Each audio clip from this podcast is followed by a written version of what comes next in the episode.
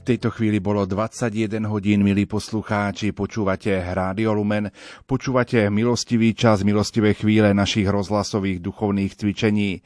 A dovolte mi, aby som v štúdiu Rádia Lumen privítal v tejto chvíli monsignora Mareka Forgáča, košického pomocného biskupa a exercitátora našich rozhlasových duchovných cvičení. Otec biskup, požehnaný večer aj z vysielacieho štúdia Rádia Lumen. Ďakujem pekne za privítanie, takisto prajem všetkým pekný požehnaný večer. Tak sme sa presunuli z bansko katedrály po asi dvoch schodistiach e, sem do štúdia, aby sme už mohli vysielať z týchto vysielacích priestorov. Máme za sebou Svetu Omšu v bansko katedrále, potom eucharistickú adoráciu, ktorú sme pred malou chvíľkou skončili a teraz sme vlastne tu štúdiu. Ako vnímate možno tieto vaše také prvé chvíle na týchto rozhlasových duchovných cvičeniach tu v Banskej Bystrici. Včera sme vysielali z Košíc, boli sme vlastne vo vašej arcidiecéze a dnes ste vy u nás tu v Banskej Bystrici. Ďakujem veľmi pekne za prijatie tu vo vašom spoločenstve. Jednak e, v spoločenstve e, katedrály alebo kňazov a veriacich v katedrále, takisto za prijatie v spoločenstve tu v redakcii Rádia Lumen sme tu hore v redakcii, sme tu išli po schodoch ako do neba, tak e, verím, že aj tá atmosféra celá týchto duchovných cvičení bude dýchať nebom. E, som veľmi rád, že e, sme, ako som to povedal pri Svetom Omši, vytvorili akoby také priateľstvo. Je to nezvyčajné, že tie duchovné cvičenia sa realizujú na dvoch miestach. Začali sme u nás v Košiciach, prišli sme teraz tu k vám do Banskej Bystrice, do katedrály. Snad je to pestrejšie ako inokedy. A ďakujem pekne za spoločenstvo viery, ktoré tu vytvárame, či pri Svetom ši, či ako teraz pri adorácii. Myslím, že je to vhodný krok e, alebo predkrok k tomu, aby sme mohli teraz postupne začať uvažovať nad jednotlivými témami, úvahami duchovných cvičení. Naše rozhlasové duchovné cvičenia sú duchovnou prípravou na slávenie Veľkej noci po dvoch rokoch to vyzerá, že by sme Veľkú noc mohli opäť sláviť v kostolíkoch, v kostoloch, v katedrálach, že by sme mohli byť prítomní vlastne aj na obradoch. Myslím si, že je to príležitosť na to, aby sme sa na to naozaj dobre pripravili. Čo poviete? Určite mnohí by vedeli rozprávať e, svoje prežívania, svoje skúsenosti, zážitky z toho, čo to znamenalo, keď sme počas veľkonočných sviatkov nemohli byť spoločne v našich kostoloch a v našich chrámoch. Či ľudia bežne, alebo aj mnohí kňazi, ako ťažko to prežívali. Vďaka Pánu Bohu čas sa tak vyvinul, že teraz za krátku chvíľu o pár dní budú veľkonočné sviatky, kedy budeme môcť byť už bez nejakých závažnejších obmedzení a ja verím, že mnohí, mnohí sa na to veľmi tešia. Otec biskup Monsignor Marek Forgáč je už v štúdiu Rádia Lumen. O chvíľočku sa započúvame do jeho úvah, ktoré pripravil na dnešný druhý deň rozhlasových duchovných cvičení. Ja pripomeniem, že aj dnes večer pre vás vysielajú majster zvuku Peter Ondrejka, hudobná redaktorka Diana Rauchová a moderátor Pavol Jurčaga. A pripomeniem aj to, že môžete reagovať, ako vy prežívate tento milostivý čas rozhlasových duchovných cvičení prostredníctvom našich SMS čísel 0911 913 933 a 0908 677 665. K dispozícii je vám aj mailová adresa lumen.lumen.sk. Môžete samozrejme položiť aj otázku otcovi biskupovi, ktorú, ktorú potom v neskoršom vysielaní samozrejme sprístupníme, alebo môžete reagovať na Facebooku pod status na našom facebookovom profile, kde máme už vytvorený status eh, práve k tejto večernej relácii do 23. hodiny. Tak v tejto chvíli sa pohodlne usadte, lebo o chvíľočku sa doslov otca biskupa započúvame.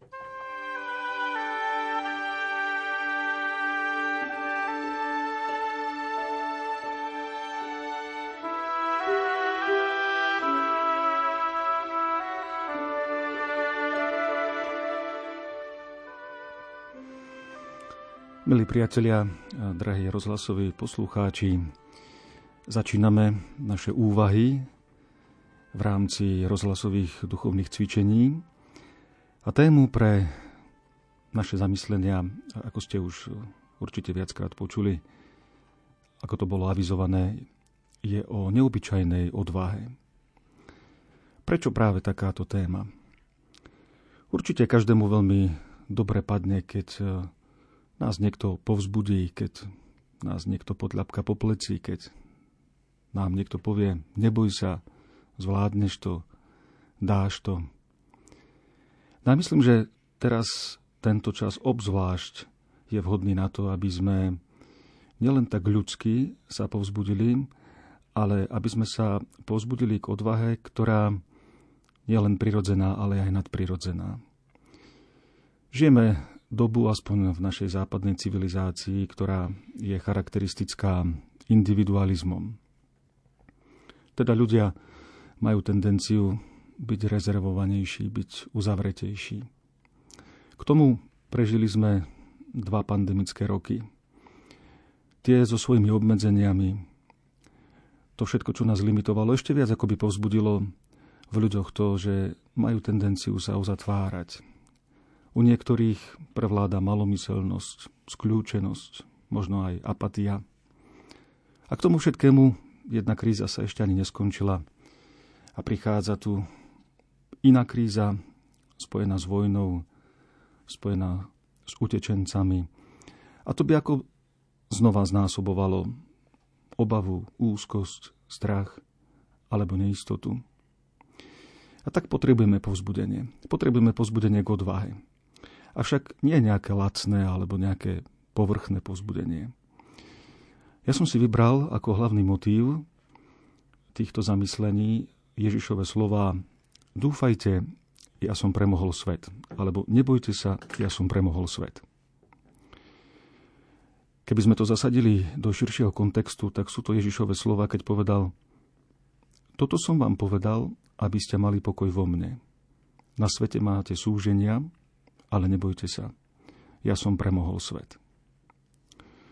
A keď si uvedomíme, že tieto slova sú súčasťou záverečnej Ježišovej rozlúčkovej reči, teda v akom rozpoložení sa Ježiš nachádzal, keď povedal toto pozbudenie svojim najbližším apoštolom. Ježiš bol krátko pred svojim utrpením, pred svojim umúčením, pred svojou smrťou. A vtedy povedal tieto slova povzbudenia.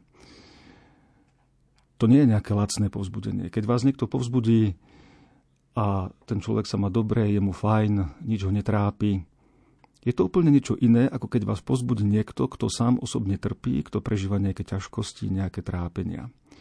Uvedomujeme si, že takéto pozbudenie je oveľa, oveľa silnejšie. A preto štruktúra týchto zamyslení alebo týchto úvah o odvahe sa bude odvíjať od slov, ktoré nachádzame v evanieliach, ktoré sú nám veľmi konkrétnym povzbudením od slov nebojte sa. Vo Svetom písme mnohokrát sa vyskytuje toto povzbudenie, vyslovene nebojte sa. Niektorí možno tak popularizačne tvrdia, že nachádzame to až 365 krát vo Svetom písme, teda na každý deň roka raz. No, možno presne tieto slova až toľkokrát nie, iste je veľmi veľa povzbudení na rôzne témy vo Svetom písme a nájdeme aj viac ako raz na deň v roku. Ale konkrétne tieto slova, nebojte sa, sa vo Svetom písme, v celom Svetom písme vyskytujú približne 115 krát. A v evaníliách je to približne 30 krát. Mne to bude slúžiť ani nie tak ako nejaká teologická línia, ale skôr ako nejaká šablóna. To znamená, budeme nachádzať niektoré miesta v evanieliách, kde nájdeme toto slovné spojenie, toto povzbudenie, nebojte sa. A táto línia alebo táto šablóna nás privedie do niektorých e, udalostí e, v evanieliách, ktoré budú odzrkadľovať určité udalosti aj v našom živote. A prv, ako by sme sa pustili do úvah o odvahe, o povzbudení, povieme si niekoľko str- slov o strachu. Prečo existuje strach? Prečo sa človek bojí? Prečo nás Pán Boh takto stvoril? Že okrem iných citov, emócií prežívame aj strach. Pochopiteľne nejde o nejakú príjemnú emóciu, nejde o nejaké príjemné prežívanie. Strach môže byť dobrý aj zlý. Strach nás môže chrániť pred nebezpečenstvom. Človek sa preto bojí, aby sa mu niečo nestalo, aby sa uchránil od hrozieb, ktoré číhajú na neho všade naokolo. Strach nás môže upozorniť na nejaké naše riskantné správanie, aby sme si neublížili a aby sme druhým neublížili. V tomto ponímaní môžeme chápať strach ako užitočný, ako dobrý. Ale strach môže byť aj nekontrolovaný, alebo môže byť aj iracionálny. Strach môže byť prekážkou k dobrému konaniu. V tomto zmysle vidíme, že nejde o dobrú alebo užitočnú emóciu, ktorú človek prežíva. Môžeme si to všimnúť aj v Ježišových slovách. Ježiš napríklad hovorí v Matúšovom evaníliu Nebojte sa tých, čo zabíjajú telo, ale dušu zabiť nemôžu. Skôr sa bojte toho, ktorý môže i dušu, i telo zahubiť v pekle. Si môžeme všimnúť, že v týchto slovách Ježiš hovorí aj nebojte sa, aj bojte sa. Čiže sú veci, ktorých sa netreba báť a sú zasa veci, kde je správne sa báť. Teda aj sám Ježiš rozlišuje, že môže byť i taký, i onaký strach. Skúsme na chvíľočku porozmýšľať o pozitívnom pohľade na strach. Prečo niekedy strach nemusí byť zlý, ale môže byť aj dobrý. Nebudeme tu riešiť problém strachu ako takého, ale skôr si môžeme všimnúť jeho hodnotu v živote človeka. Ak sa niekto bojí, tak je to vyjadrenie jeho hlbokej ľudskosti. Dokonca to vytvára povedali by sme akúsi sympatiu v živote človeka. Je to sympatické, keď, keď e, dokáže niekto sa báť a dokáže aj prejaviť svoju obavu alebo svoju úzkosť. Môže to byť aj príťažlivé.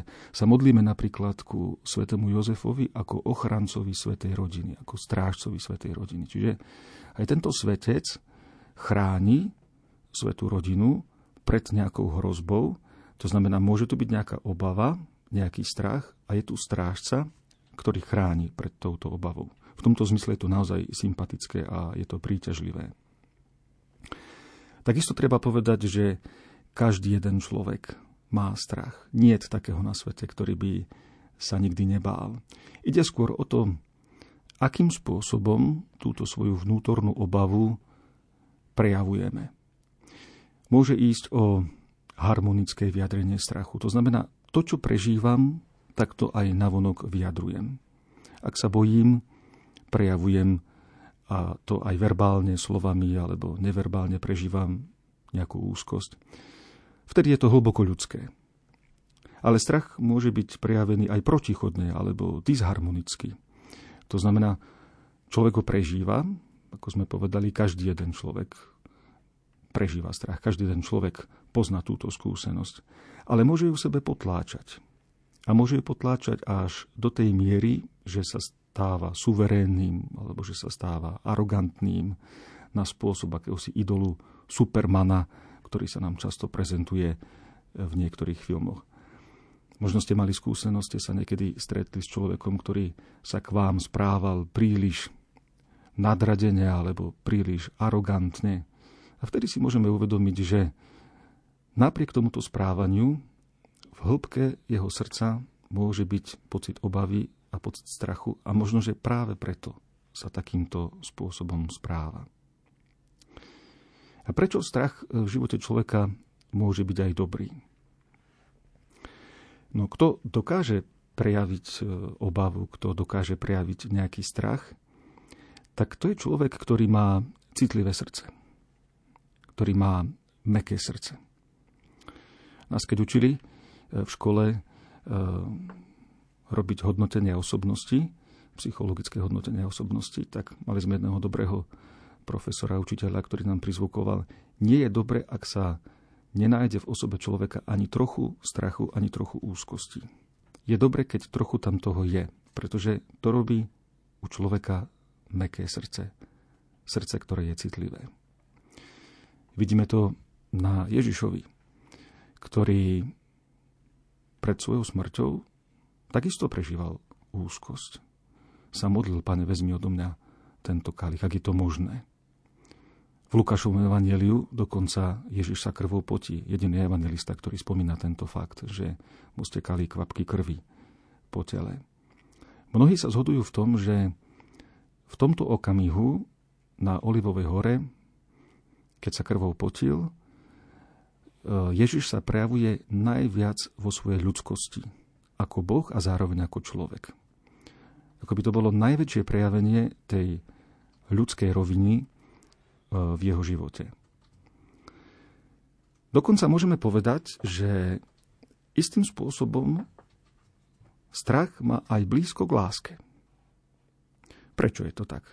No preto, lebo ak človek dokáže prejaviť nejaký z citov, jednu z emócií, tak je veľmi pravdepodobné, že dokáže prejaviť aj iný cit alebo inú emóciu.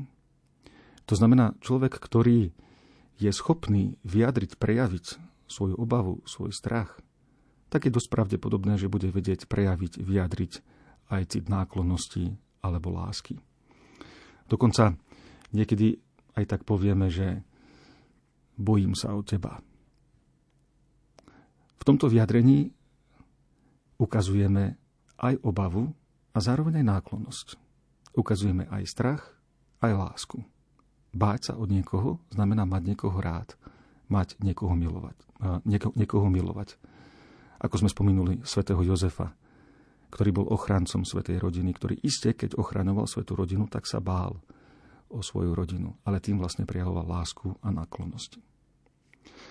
Môžeme si to ešte ukázať aj na príbehu dvoch postav, ktoré sú z pašiových príbehov o utrpení a smrti Ježiša, a to na postave Petra a Judáša. E, na týchto dvoch rozdielných príbehoch môžeme vidieť, že skutočne od strachu je bližšie k láske ako od nejakých iných pozícií. Prečo zradil Peter Ježiša?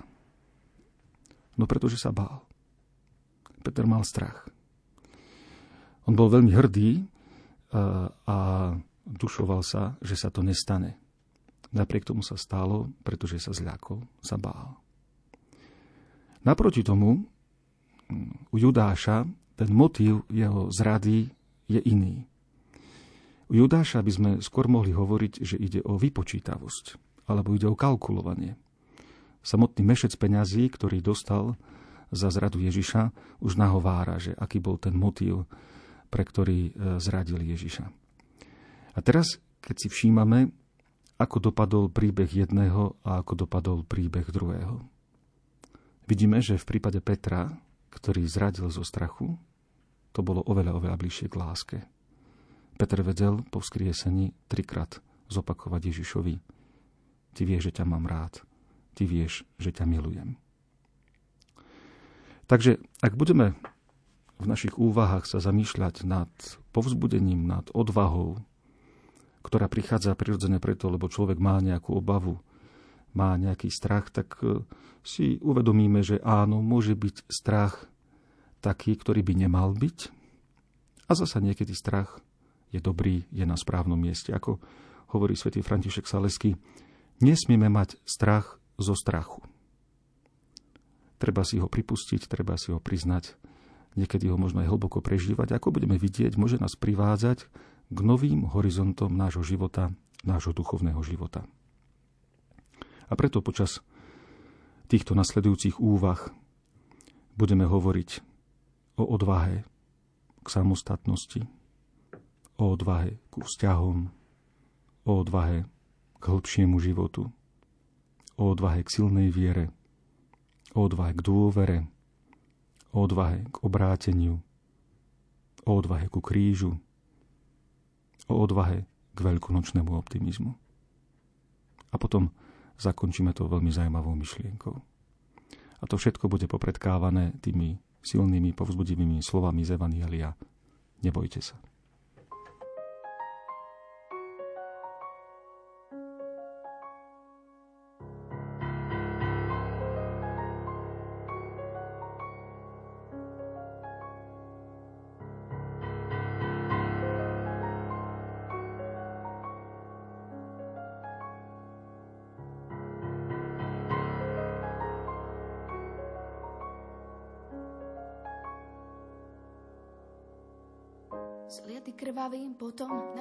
Naťahujem ruku, že ti ho zotriem z čela.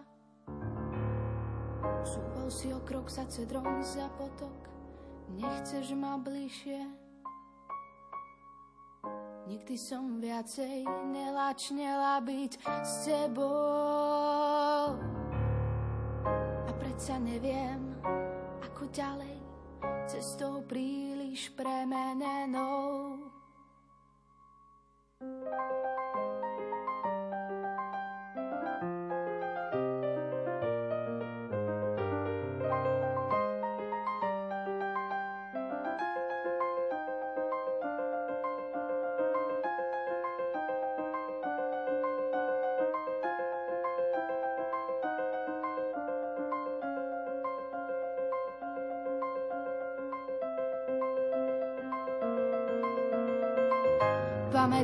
Sa, ako si vravel, že búcham na zlé brány. Ja som iba počúvala, mlčky som prechádzala chladivým čichom. Tvojimi záhradami, kým si stál na druhej strane. Báli sme sa to, čo sa dialo, vedeli sme, čo sa stane. Opäť s tej krvou skropil zo tú zem. Ako ti to všetko len vypoviem. Pália ma naše srdcia v dlani, keď žijem tvoje Getsemany. Nahý až na samotu svoj pucňatý, kráčaš a svoju náruč roztváraš. Smiešne, že nič až tak neláka,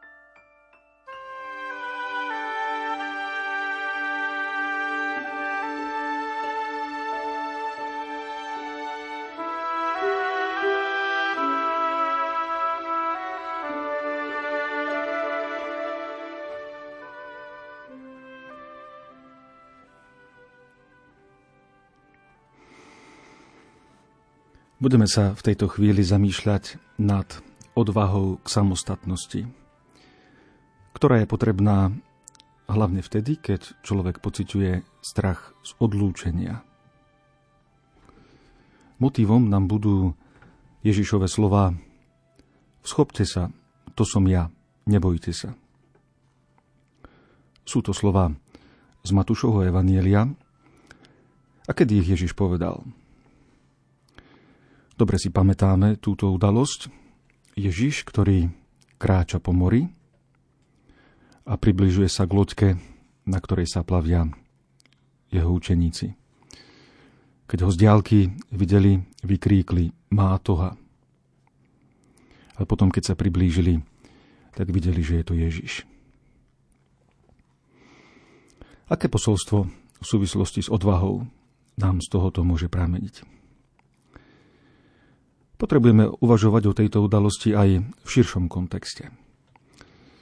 Tesne predtým, ako sa to stalo, udialo sa zázračné rozmnoženie chleba.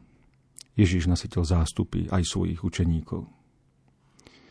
A potom veľmi zaujímavým spôsobom Ježiš prinúti svojich učeníkov, aby išli sami na loďku a on odíde sa modliť do samoty.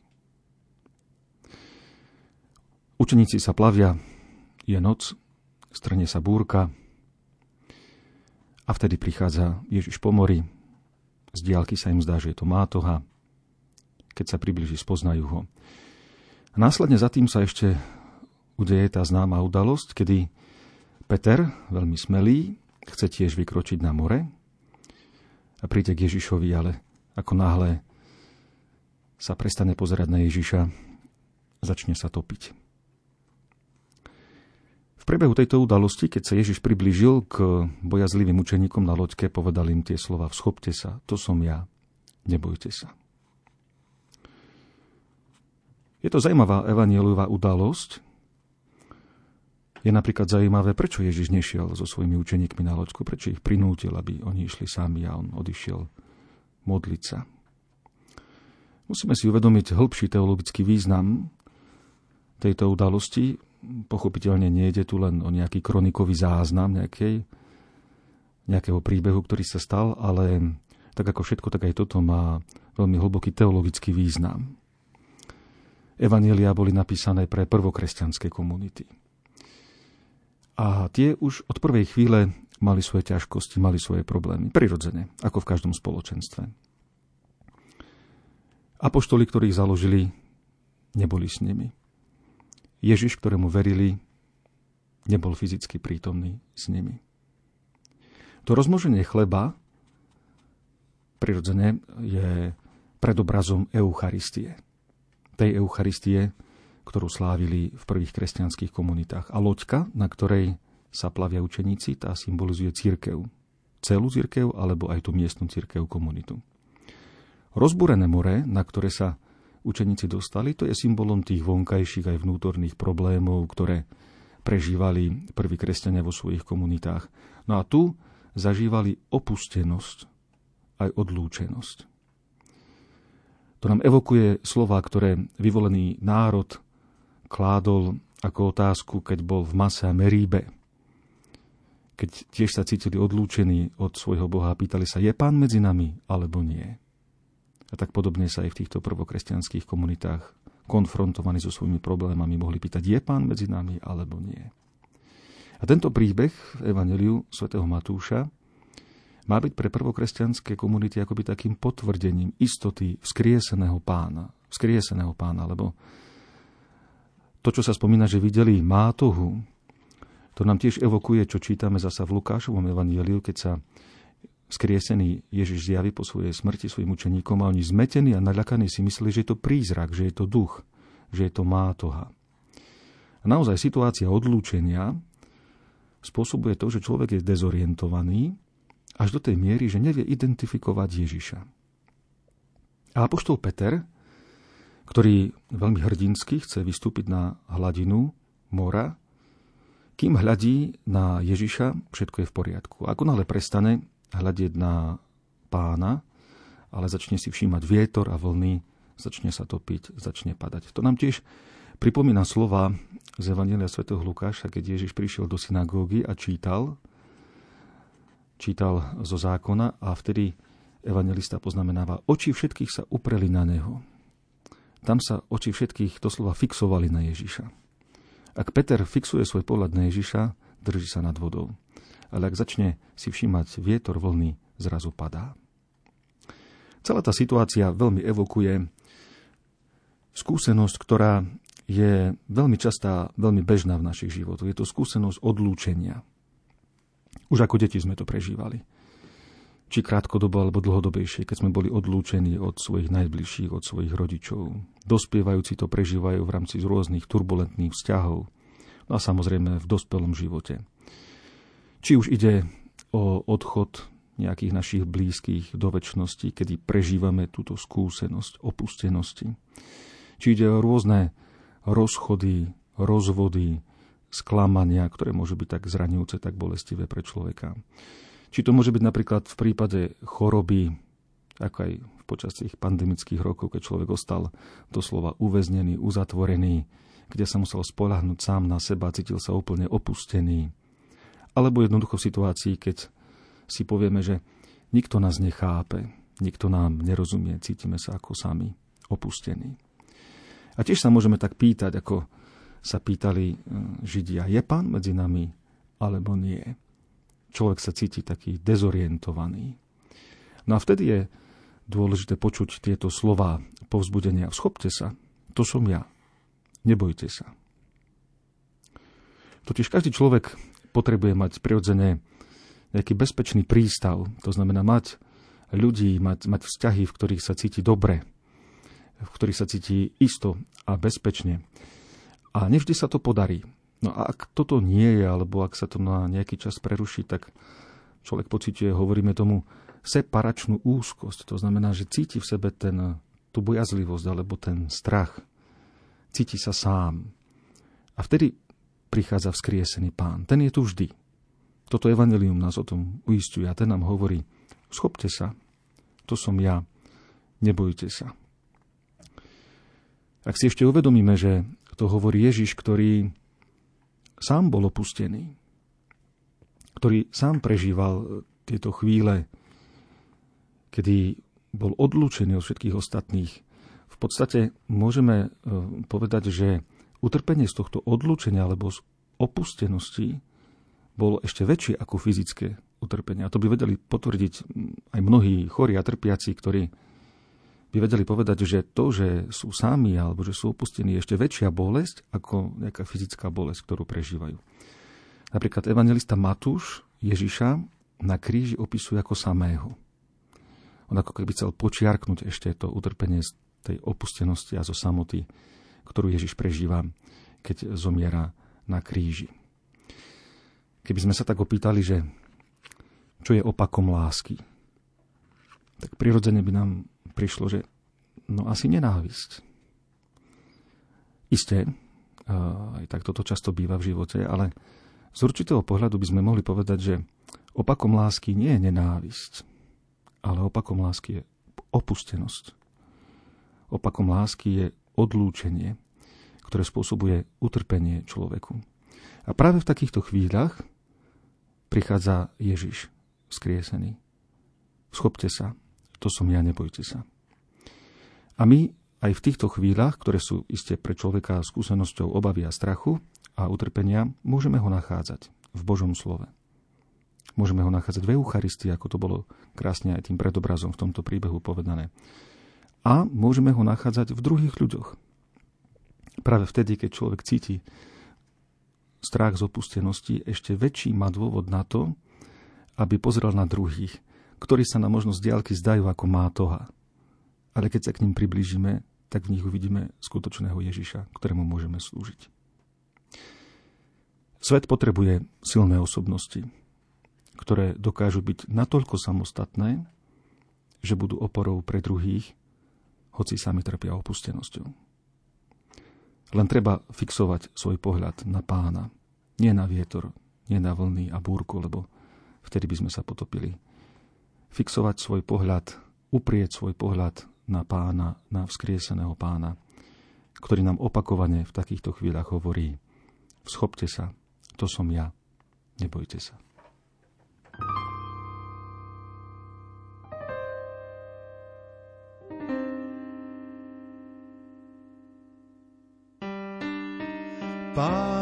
Ti dá život tiež, ty ho nájdeš, len mu srdce daj. Kráčaj po ceste s ním, s Ježišom tým, ktorý ťa zavolá. tak už kráčaj, vezmi svoj kríž a chod za ním. On ťa pozná, povedie ťa za šťastím.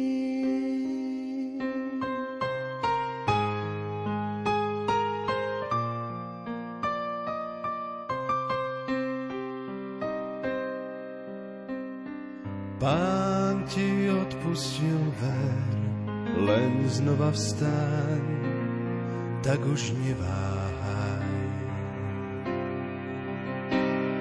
Ďalej chod, nedaj sa zviesť, on sílu ti dá, náruč ti otvára. Tak už kráčaj, vezmi svoj kríž a chod za ním. On ťa pozná, povedie ťa za šťastie.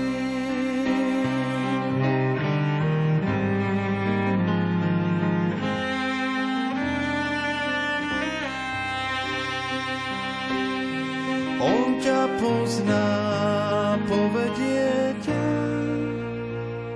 za šťastie.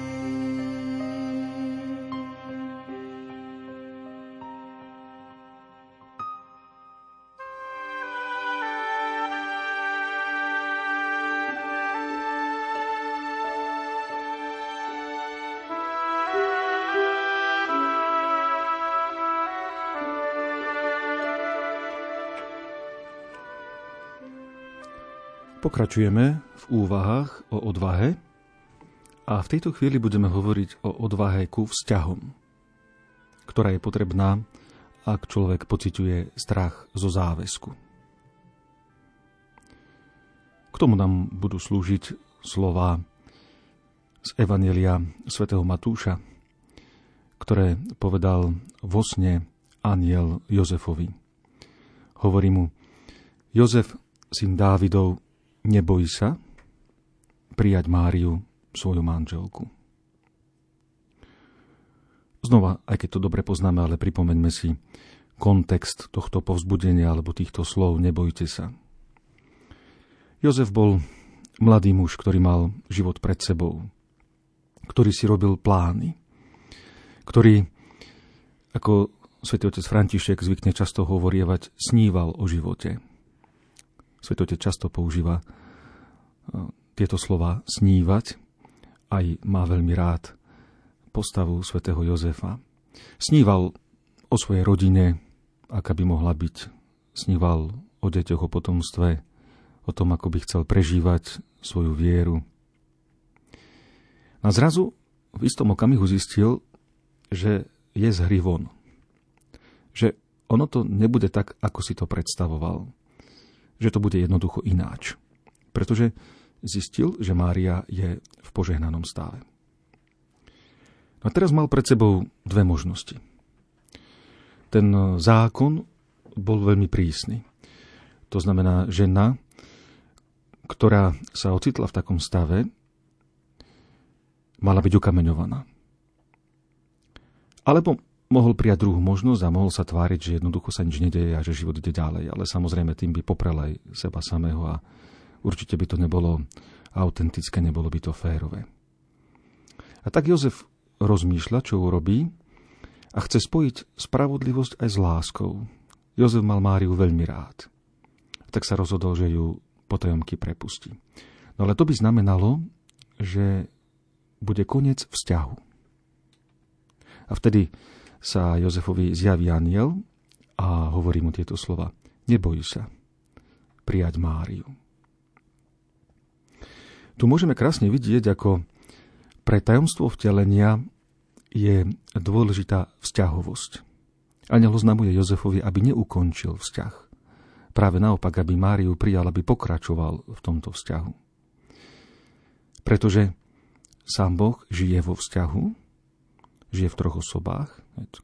Krásna vec nášho náboženstva, krásne tajomstvo nášho náboženstva, ktoré nejaké iné náboženstvo nemá takéto krásne tajomstvo. Boh, ktorý je vzťahový, ktorý žije vo vzťahu. A nielen, že žije vo vzťahu, ale sa chce dostať do vzťahu s ľudstvom. Počas celých dejín spásy, od prvotného hriechu, až potom takým jasným spôsobom to urobil v osobe Ježiša Krista. Mnoho ráz a rozličným spôsobom hovoril. Ale nakoniec takto sa prijavil v tej vzťahovosti k ľudstvu.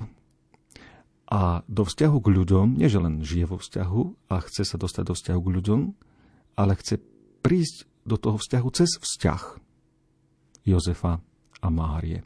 Mohol by si nájsť aj iný spôsob, ako to urobiť, ale chcel prísť takto do rodiny cez vzťah Jozefa a Márie. A preto aniel, ako Boží posol, vo sne hovorí Jozefovi, neboj sa, neboj sa vzťahu, neboj sa prijať Máriu za svoju manželku. A tu by sme mohli e, tieto slova v takom širšom slova zmysle chápať ako odvahu e, vstúpiť do vzťahu.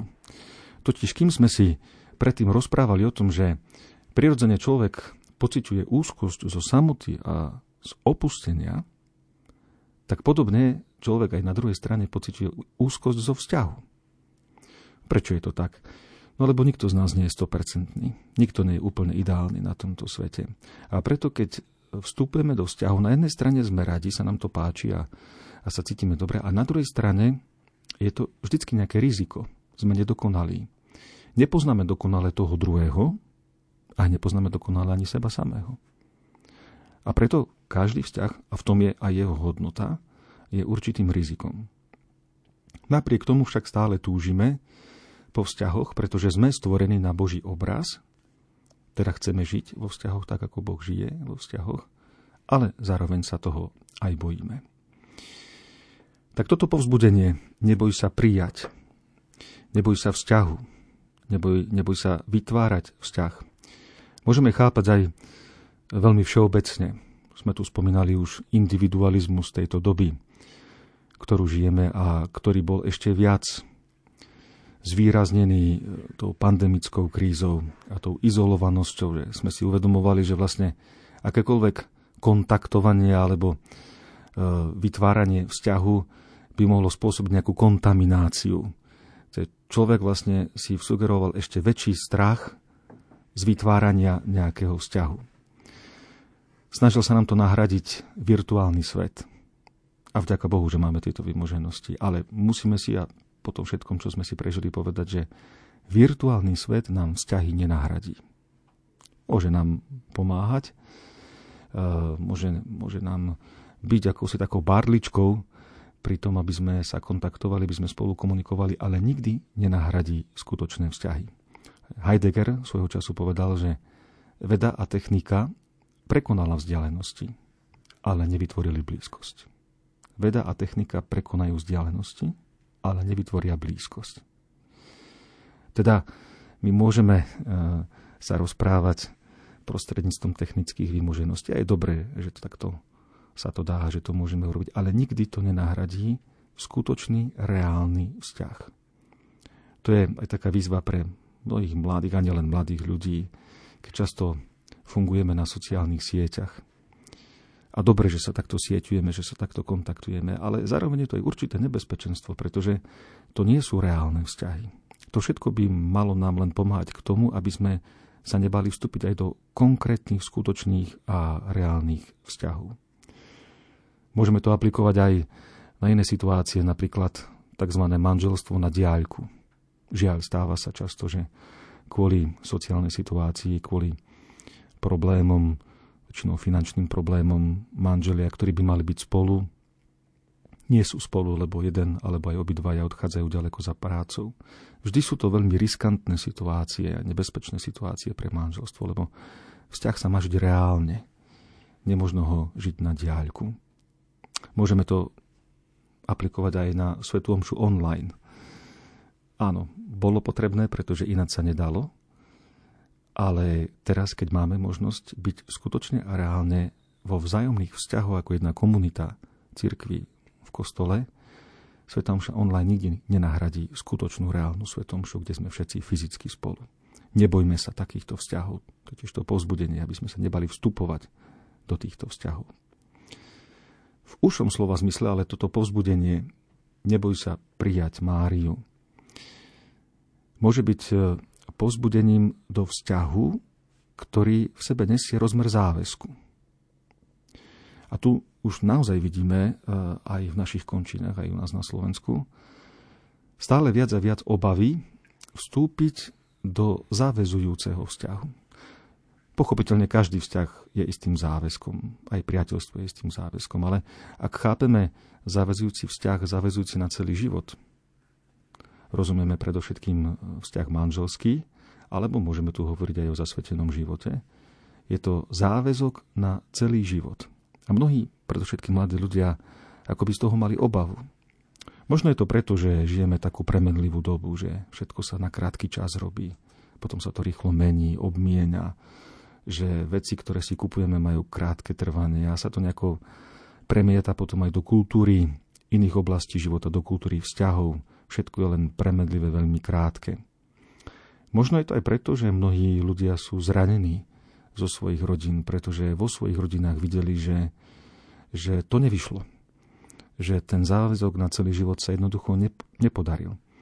A tak už vnímame aj u nás stále viac a viac voľné spolužitia mladých ľudí, pretože nechcú vstúpiť do záväzku na celý život. Neboj sa prijať. Neboj sa prijať Máriu. Neboj sa vstúpiť do vzťahu. A to nehovoríme preto, aby sme teraz nejako kritizovali našu mládež alebo nejako kričali na nich, ale práve naopak, aby sme sa snažili ukázať krásu manželstva, krásu vernosti, krásu záväzku na celý život. Že aké je to krásne, keď niekto reaguje na tieto slova. Neboj sa prijať aj na celý život. A mohli by sme to aplikovať aj na situácie, kedy vzťah existoval a možno sa nejako pokazil. Pretože často do života predovšetkým vzťahov e, vstupujú rôzne nepochopiteľné situácie. Ako napríklad to bolo v prípade svätého Jozefa, ktorý určite v prvej chvíli nevedel spracovať to, čo mu bolo zvestované, čo mu bolo povedané. On sám stál pred veľkým tajomstvom. Predovšetkým vo vzťahu sa nie všetko dá pochopiť. Pretože vzťahy to nie je nejaký algoritmus, to nie je nejaká fixná logika, podľa ktorej sa ide akoby v nejakých šablonovitých situáciách. Vzťahy veľakrát prinášajú tajomstvá, pred ktorými sa musíme len skloniť a prijať ich. Videl som sám eh, vo svojej skúsenosti mnoho takýchto životných príbehov, keď pre mňa osobne bolo veľmi nepochopiteľné a až úžasné, ako mnohí ľudia, hoci nerozumeli, nechápali, prečo sa niektoré veci dejú, či už ich v rodine, či ich v manželstve, a napriek tomu boli ochotní prijať toto tajomstvo do svojho života. Niekedy treba prijať vzťah ako tajomstvo. Neboj sa. Neboj sa vstúpiť do vzťahu, neboj sa vstúpiť do záväzku, neboj sa prijať Máriu.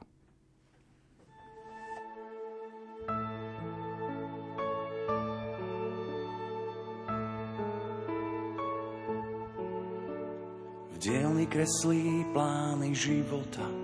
Stačí sen na všetko, sa zamotá. Ceruskou mu do nich kreslí Boh. Chcel len ženu, teraz chráni dvoch. Kamen, to je ťažký kaliber, tuší, že láska nemá na výber. Zdolá sedem morí aj zákon, lebo srdce je viac ako on. Jozef, muž do dažďa, silné paže a pláž mu postačia. Aj z hodených polien spod nôh postaví dom, v ktorom býva Boh. Jozef, muž do dažďa, silné paže a pláž mu postačia z hodených polien spod nôh postaví dom, v ktorom býva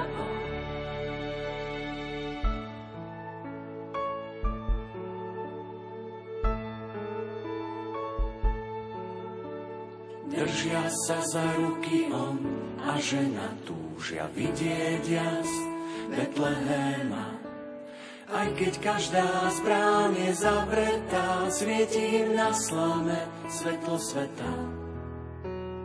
Aniel ten ochranca od veky, čo vo sne nehlási len úteky.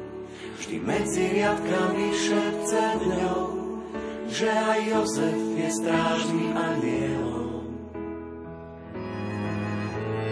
Jozef, muž do dažďa, silné paže a mu postačia. Aj zhodený polien spod môj, postaví dom, v ktorom býva Boh. Jozef, muž do dažďa, silné paže a plášť mu postačia. Aj zhodený polien spod môj, postaví dom, v ktorom býva Boh.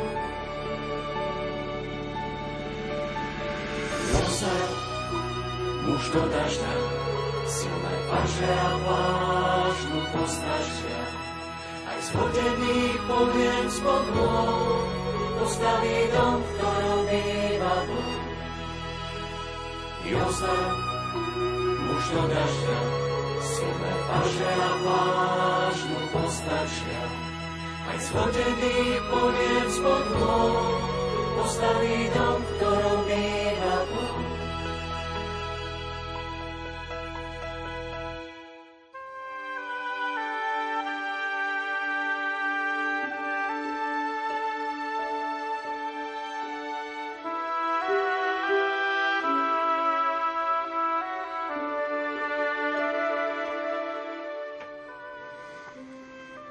Milí priatelia, posunieme sa k ďalšej úvahe o odvahe a tentokrát to bude úvaha o odvahe k hĺbšiemu životu. Túto odvahu často potrebujeme pri skúsenosti strachu z neúspechu. Budeme sa motivovať Ježišovými slovami z Lukášovho Evanielia. Neboj sa, odteraz budeš už loviť ľudí. Dobre známy je nám tento príbeh. Ježiš vyučuje na brehu jazera. Je tam hromada ľudí, tlačia sa okolo neho. A tak nastúpi na loďku. Bola to Petrova loďka. A tam na tejto loďke sa dozvie o Petrovom neúspechu. Petr lovil celú noc a nič nechytil. A vtedy mu povie tie slova duk in altum, teda zajdi na hlbinu. Sú to zvláštne nelogické slova pre apoštola Petra. On hovorí Ježišovi, celú noc sme sa namáhali a nič sme nechytili. Ale na tvoje slovo spustím siete. Je to zvláštne, je to, je to nelogické si uvedomíme, že, že Ježiš bol vychovaný ako tesár. Tesár hovorí rybárovi, čo má robiť. V noci si nechytil chod teraz a zájde na hlbinu. Peter, aj keď e, nevoľký, ale spustí siete a zrazu je z toho prekvapujúci zázračný výsledok. A tu padne pred Ježišom a povie mu, pane, odiď odo mňa, lebo som človek hriešný. A tu mu Ježiš povie tie slova povzbudenia, neboj sa, odteraz budeš už loviť ľudí. Vidíme tu v tomto evangeliovom príbehu schému, ktorá sa často v Božom zjavení vyskytuje a vyskytuje sa často aj v našich životoch. Na začiatku je tu nejaká silná, intenzívna skúsenosť, po ktorej prichádza vedomie vlastnej slabosti a následne k tomu nejaký nový rozmer života. Peter tu prežil situáciu neúspechu. Pre neho to bola existenciálna situácia, pretože Peter bol rybár. To bolo jeho dennodenné zamestnanie. A on v tomto svojom fachu alebo v tomto svojom odbore zlyhal. Iné by bolo, keby zlyhal v niečom inom, ale, ale to bol jeho vlastný odbor. Keď, keď učiteľ zlyhá v tom, že e, nedobre pokope záhradu, tak to nie je jeho odbor. Ale keď učiteľ zlyhá v tom, ako učí, tak e, je to v jeho vlastnom odbore a o to väčšie e, je to sklamanie z vlastného neúspechu. Takýto neúspech vytvára frustráciu. No ako to bežne v živote býva, tak e, skúsenosť frustrácie môže slúžiť alebo na zlé, keď človek sa ešte viac deprimuje a ešte viac prežíva smútok a prípadne rezignáciu, alebo skúsenosť frustrácie môže slúžiť aj na dobré. Ako to bolo v tomto prípade, to slúži ako príležitosť pre prehlbenie viery, aby človek zašiel na hlbinu, aby prišiel k novým horizontom života, aby prišiel k hlbšiemu životu. Môžeme uvažovať o príkladoch takého celonočného neúspešného rybolovu, ako ho zažil Peter v nejakých krátkodobých neúspechoch, napríklad robotník po celonočnej zmene, znechutený, keď sa mu nejako nedarilo a kráča unavený domov, sa pýta, že k čomu to je táto rutina života. Alebo Mamička, ktorá prebdie celú noc pri svojom chorom dieťati, ktoré má vysokú horúčku, celú noc sa snaží zbyť mu horúčku a nepodarí sa to. To je tiež taký neúspešný celonočný rybolov. Alebo nejaký podnikateľ, ktorý po týchto krízových obdobiach sa vyskytol v bezútešnej situácii a celú noc rozmýšľa, čo má ďalej robiť, ako má ďalej ísť, aby sa celkom nezruinoval. Nevie, čo má robiť. Alebo mladý človek, ktorý zrazu je opustený po nejakom rozchode, sa rozpadol nejaký vzťah a on prežíva bezsennú noc a nevie sa dočkať rána. To sú všetko chvíle, kedy človek si alebo môže povedať, na čom je viera, alebo na druhej strane to môže byť príležitosť zájdi na hlbinu. Aby sa to stalo príležitosťou pre prehlbenie si svojho života, pre prehlbenie si svojej viery. Môžeme si uviezť aj príklady dlhodobejšieho neúspechu, ktorý človek môže prežiť. Napríklad niekto dlho hľadá, nevie si nájsť svojho životného partnera. Tiež je to frustrácia pre neho v živote. Alebo niekto zažije hlboké sklamanie v manželskom vzťahu až do tej miery, že možno sa manželstvo rozpadne a ťažko prežíva túto skúsenosť. Rodičia, ktorí zažijú neúspech vo výchove, toľko sme sa snažili, a nie jednu noc, ale roky, a nakoniec pozrite, koho tu máme pred sebou. Alebo jednoducho niekto si nevie nájsť miesto v tomto živote. A môže si povedať, na čom je viera. Na čo mi slúži. Alebo na druhej strane to môže byť príležitosť zájsť na hlbinu, prehlbiť svoj život, prehlbiť svoju vieru. Dokonca, keď hovoríme o neúspechu, mohli by sme hovoriť je taký moderný termín, ktorý sa dnes používa aj o depresii z úspechu. Keď človek sa za niečím baží, keď sa plaší za niečím, je presvedčený o tom, že keď to dosiahne, že mu bude dobre a naozaj je ochotný všetko preto obetovať, všetko preto urobiť. Aj dlho sa takto obetuje. Nakoniec dosiahne to, čo chcel a počasie zistí, že vôbec mu to neprináša také zadozučinenie, ako si myslel a zrazu prežíva z toho úzkosť, sklamanie, frustráciu alebo depresiu. I tu sa znova a znova opakuje tá schéma. Silná skúsenosť, po ktorej prichádza vedomie vlastnej slabosti. A tu je teraz dôležitá to je otázka, či príde aj ten tretí bod, nový rozmer života.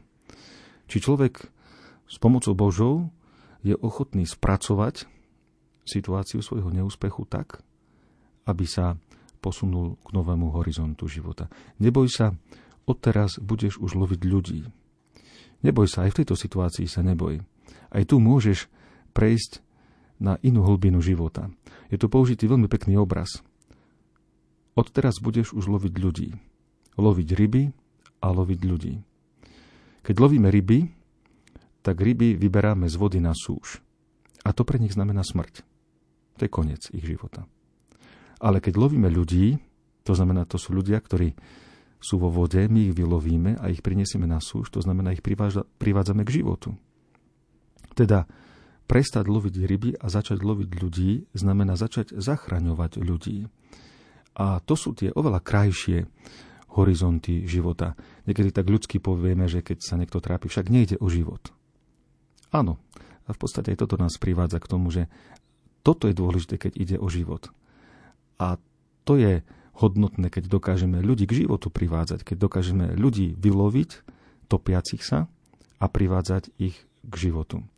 A skutočne frustrácia môže slúžiť na to, aby sme sa rozhodli, že budeme zachraňovať ľudí. Neboj sa neúspechu, neboj sa ísť na hlbinu aj v takejto situácii. Si spomínam, keď raz mi jedna mamička rozprávala svoju životnú skúsenosť, že vychovala tri deti a že sa ich snažila vychovať vo viere, ale z tých troch detí len jedno dieťa ostalo praktizovať vieru. A keď som sa jej pýtal, že prečo len toto jedno, a ona povedala, že to je moja dcéra, ktorá mala veľmi ťažkú skúsenosť v živote, pretože krátko po narodení jej dieťatko odišlo do väčšnosti.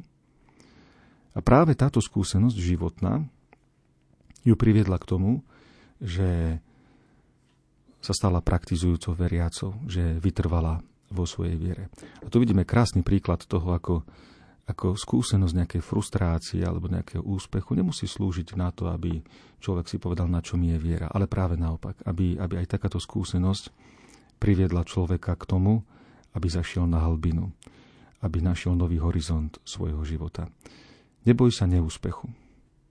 Môže slúžiť na zlé, ale môže slúžiť aj na dobré. Zajde na hlbinu a neboj sa, odteraz budeš už loviť ľudí.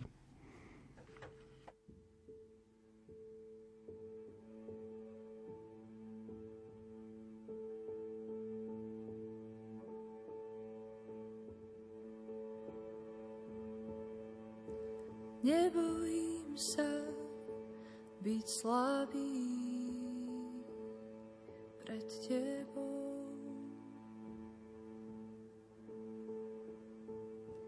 Nebojím sa byť slabý pred tebou. Nebojím sa byť slabý pred tebou.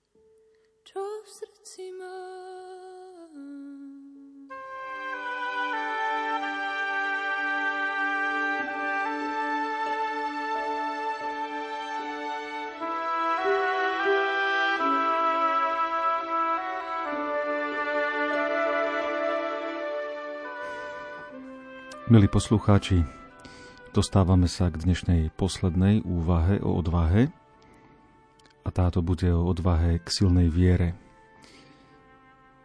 Táto odvaha je potrebná predovšetkým v situácii strachu z výsmechu. Vezmeme si slova z Matúšovho Evanielia, ktoré Ježiš vyslovil. Neboj sa, len ver. Kedy sa tak stalo? Komu tak povedal? Bol to Jairus, predstavený synagógy, teda pravoverný žid. Ale bol to človek, ktorý bol veľmi utrápený. Mal 12-ročnú dceru, ktorá mu práve zomierala. Ten údaj o veku céry je veľmi dôležitý, pretože v Izraeli 12-ročné dievča bolo dievča, ktoré už bolo zrelé na vydaj, teda to bolo dievča práve v rozkvete. Bol to človek, ktorý bol veľmi pokorný, pretože padol na kolená a prosil Ježiša. Bol to človek, ktorý bol aj odhováraný, pretože tí, ktorí boli okolo mu, hovorili, na čo ešte unúvaš učiteľa. Dievča je tak zomrelo. No bol aj vysmievaný spolu s Ježišom, pretože keď potom Ježiš vstúpil do domu a povedal, že dievča iba spí, tak ho všetci vysmiali a tento výsmech môžeme vziať, ako by patril Ježišovi a takisto aj Jairusovi. Všimneme si tu ale niektoré zaujímavosti. Tento zázrak uzdravenia 12-ročného dievčaťa je prepojený na iný zázrak. Kým Ježiš prišiel do domu, tak bola v zástupe žena, ktorá, a tu je znova zaujímavý údaj, 12 rokov trpela na krvotok. Táto žena e, sa chcela dotknúť Ježišovej obruby, aby, aby uzdravela. To číslo 12 iste tu nie je náhodné a má veľkú symboliku. 12 kmeňov Izraela. Teda tá 12 symbolizuje Izrael, vyvolený národ. A v hebrejskom jazyku Izrael je ženského rodu. Čiže vidíme tu dve ženy, jedna, ktorá mala 12 rokov a zomierala a druhá, ktorá 12 rokov trpela na krvotok. Ako by sa týmto chcelo povedať, že viera Izraela je slabá. Viera vyvoleného národa je slabá, lebo krváca, lebo zomiera, lebo nedáva život. V tom zástupe bola jedna žena, ktorá nepotrebovala ani povzbudenie, ale mala tú silnú vieru. Jedine ona sa s vierou dotkla a ozdrávela. A potom tu bol predstavený synagógy, ktorému Ježiš povedal povzbudzujúce slova. Neboj sa, len ver. Niektoré iné preklady dokonca to prekladajú takto. Neboj sa, pokračuj v tom, aby si veril. Ako by chceli podčiarknúť, že tu ide o vieru kontinuálnu, vieru vytrvalú, vieru silnú. Môžeme sa pýtať v tejto súvislosti, čo je to vlastne viera? Niekto by povedal, že je to súbor nejakých vedomostí, Keď birmovanci napríklad sa pripravujú na sviatosť birmovania, tak sa potrebujú naučiť nejaké vedomosti, ktoré ich potom preskúšajú. Alebo niekto by povedal, že je to súbor povinností. Je to súbor nejakých noriem, ktoré potrebujem zachovávať vo svojom živote. Iný by zasa povedal, že to je príslušnosť k nejakej skupine ľudí, k nejakej komunite. Ale asi budeme súhlasiť, že tým najkrajším pomenovaním viery je, keď povieme, že viera je vzťah k niekomu živému, že je to dôvera v niekoho, komu veríme. A môžeme sa zamýšľať nad silou viery. Či je viera slabá, či je viera silná, či je viera, ktorá krváca zomiera, nedáva život, alebo na druhej strane je to viera vrúcná, mocná. Prečo je potrebná silná viera? No lebo slabá viera nenaplní srdce človeka. Jednoducho nemá tú silu. Keď má niekto v srdci slabú vieru, takáto viera nedáva radosť. To je viera, ktorá je bez života. Na teraz si vezmite, keď v tomto svete sa človeku, predovšetkým mladému človeku, ponúka toľko vecí, toľko možností, toľko spôsobov, ako si naplniť svoje srdce. Povedzte, prečo by mal nejaký človek, predovšetkým mladý človek, si vo svojom srdci uchovávať slabú vieru? má toľko iných príležitostí a toľko iných možností, ktoré mu skutočne naplňa srdce, teda aspoň sa mu zdá, že mu srdce naplní, ale slabá viera mu srdce nedokáže naplniť. Pochopiteľne, že v takýchto situáciách človek zanecháva vieru. Slabú vieru by sme, a v tomto čase to je také prízvučné, mohli prirovnať aj ku princípu očkovania – Očkovanie funguje na taký spôsob, že do organizmu sa vpustí nejaké veľmi maličké množstvo dávky, nejaké látky, ktorá spôsobí to, že sa v tele vytvoria protilátky. A tak sa potom organizmus môže brániť. A tak nejako to môže fungovať aj v prípade slabej viery. Rodičia si možno niekedy povedia, keď vychovajú svoje deti, však áno, veď vychovajme ich vo viere, dajme im vieru, ale nepreháňajme s tým veľmi, aby zase toho nebolo veľa, tak dajme im tak trochu tej viery, dajme im slabú vieru. A vtedy to funguje práve na princípe toho očkovania, že ak je tá viera malička, drobná, tak ona môže spôsobiť to, že sa človek začne ešte viac voči tomu brániť a pri prvej príležitosti takúto vieru zahodí. A znova tých možností sa ponúka veľa. Odchod za štúdiom, odchod za prácou do zahraničia. To sú mnohé príležitosti, kde veľmi ľahko, jednoduchým spôsobom človek dokáže zahodiť svoju vieru. Neboj sa len ver. Potrebujeme silnú vieru. Silná viera dokáže naplniť srdce človeka do tej miery, že mu dá radosť. Hoci treba s tým rátať, že silná viera je často objektom výsmechu. Ale v podstate to je v našej náplni práce. Veď Ježiš nám často ve Vaneliach hovorí, že pre vieru budeme trpieť, že budeme prenasledovaní. Práve to je dobrý znak toho, že keď sa niekto nám smeje, posmieva, že sme veriaci ľudia, neboj sa, len ver. Silná viera to je viera, ktorá sa žije na spôsob vzťahu nielen na spôsob nejakých noriem alebo nejakých povinností alebo vedomostí. Tak ako to vidíme po vzkriesení, keď Mária Magdalena hľadá vzkrieseného Ježiša a povie, uniesli môjho pána. Povie môjho pána, že to nie je hocikto. To je niekto, kto je môj.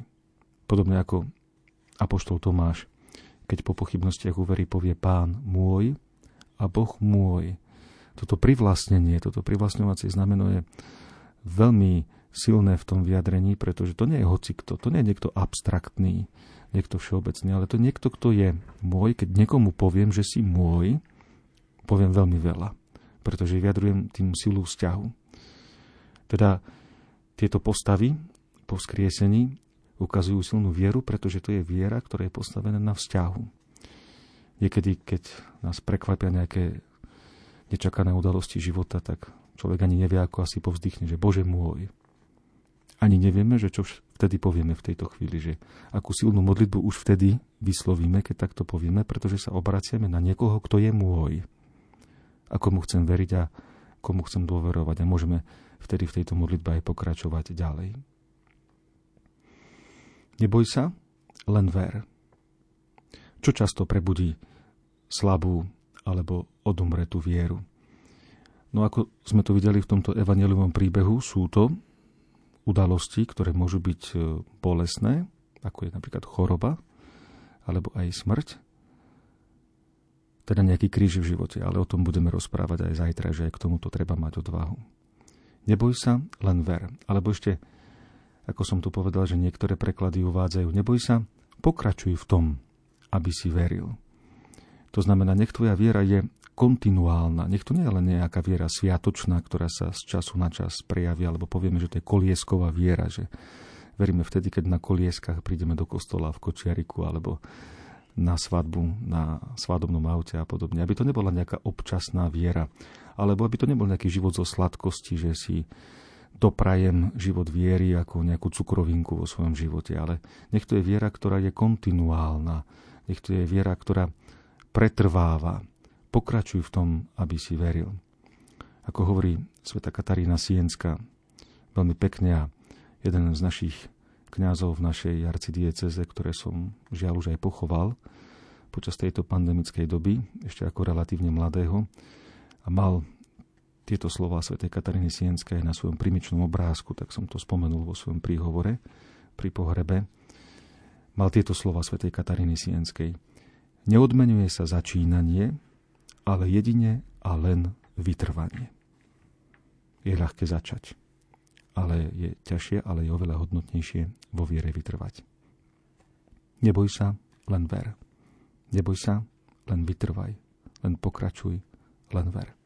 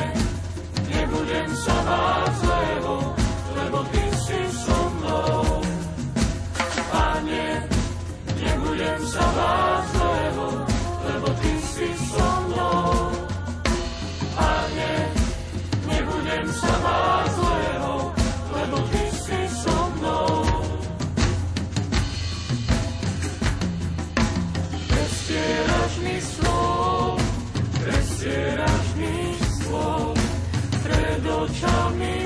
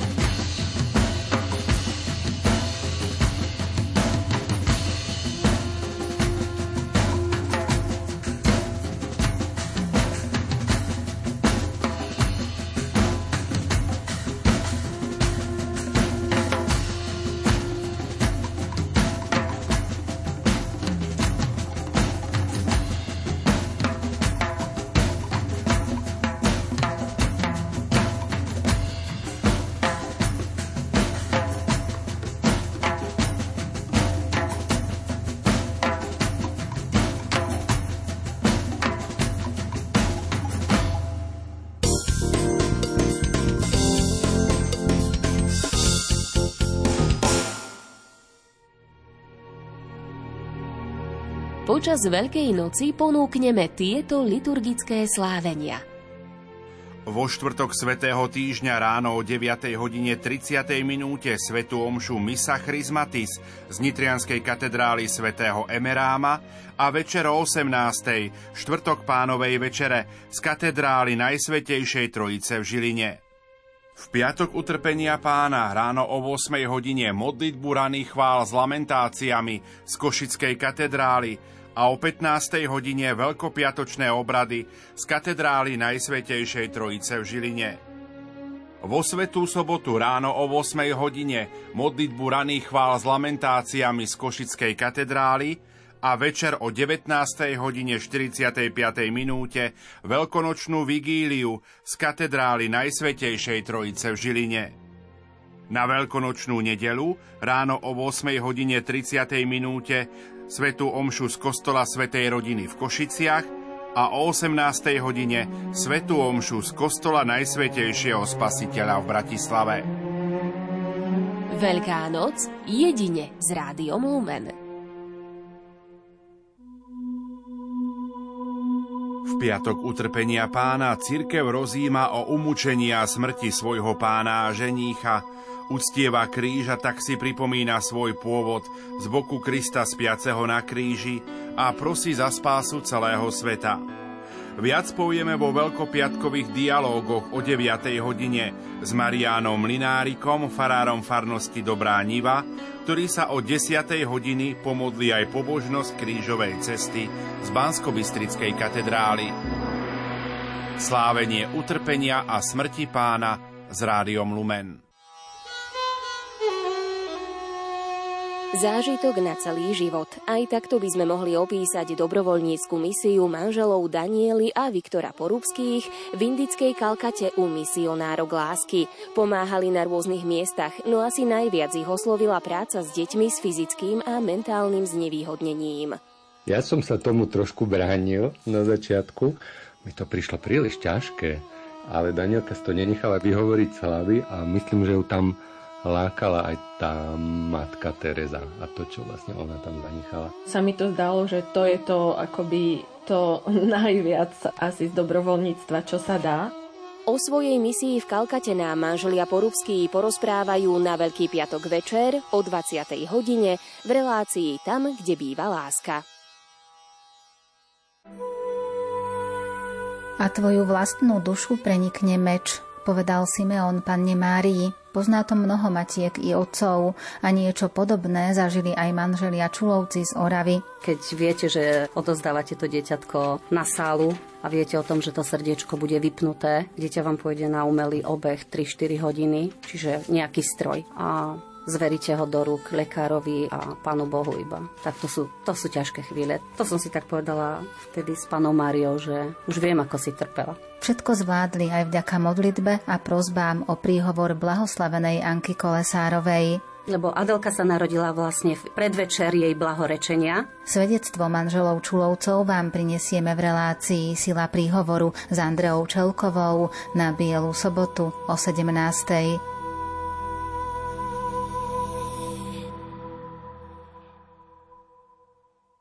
Odborníci upozorňujú, že mladí dnes nemajú záujem o fyziku, chémiu a matematiku. Oveľa viac ich zaujímajú praktické veci a pokusy a niečo, čo môžu zažiť, ako nejaké poučky z knižky. Irinu Malkin Ondík veda zaujímala od malička. K vede začala privádzať svoje deti a založila projekt Veda pre rodinu. Hovorí, že veda môže byť poučná a zábavná súčasne. Poradí, aké pokusy vyskúšať s deťmi doma. Počúvajte Vitaj doma rodina na veľkonočnú nedeľu o 14. K rádiám pozýva Ondrej Rosík. Latinské príslovie hovorí Inter arma silent múze. Keď zbrane rinčia, múzy mlčia. Z hodiny na hodinu sa životy Ukrajincov prevrátili na ruby.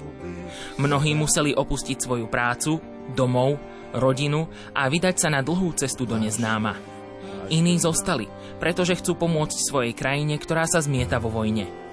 Prinesieme vám svedectva študentov, ktorí sa rozhodli zostať a povedať svetu, čo sa v ich krajine deje, ale aj ľudí, ktorí prešli dlhú a náročnú cestu na Slovensko. Počúvajte reláciu, keď zbranie rinčia, múzy mlčia, na veľkonočný pondelok o 20. K rádiám vás pozýva moderátor Jozef Pikula.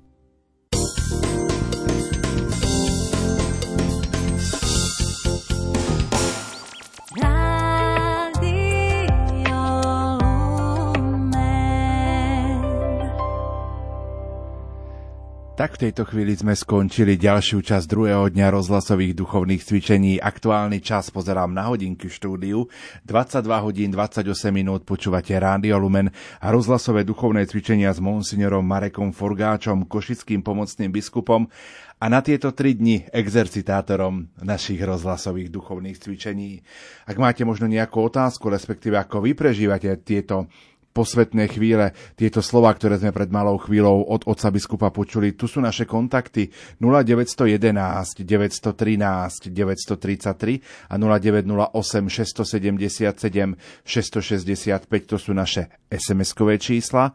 Mailová adresa lumen zavináč lumen.sk a samozrejme môžete reagovať aj na Facebooku Rádia Lumen pod statusom na dnešné vysielanie.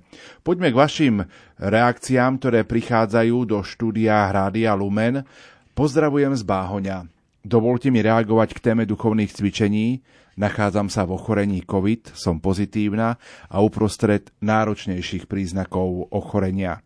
V posledných týždňoch som neraz vyjadrila túžbu stíšiť sa a pripraviť sa na nastávajúce sviatky aj vnútorne účasťou na duchovných cvičeniach. Pretrvávajúcim ochorením som sa akoby musela zriecť tejto možnosti. Keď mi blízka osoba opriemila pozornosť na možnosť stíšenia, zahlbenia a prípravy e, práve prostredníctvom rozhlasových duchovných cvičení. Rada by som svedčila otec biskup o veľkej Božej starostlivosti, kedy človek by si myslel, že nie je možnosti, no nie je tak u Boha.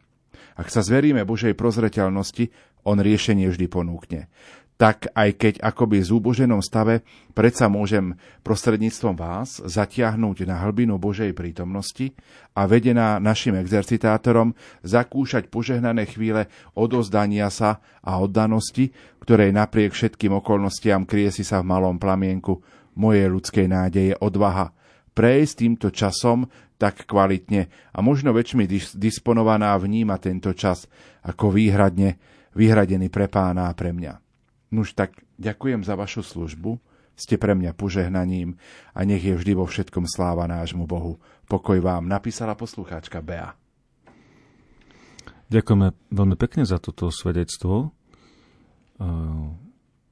A veľmi sa mi páči, ako autor, autorka tohto svedectva dokáže v Božom svetle interpretovať svoju životnú situáciu. Pretože my nevieme, kým sme tu na tomto svete, že prečo prichádzajú niektoré veci, ktoré môžu byť ťažké. Nevieme, prečo príde kríž, utrpenie, nejaká choroba.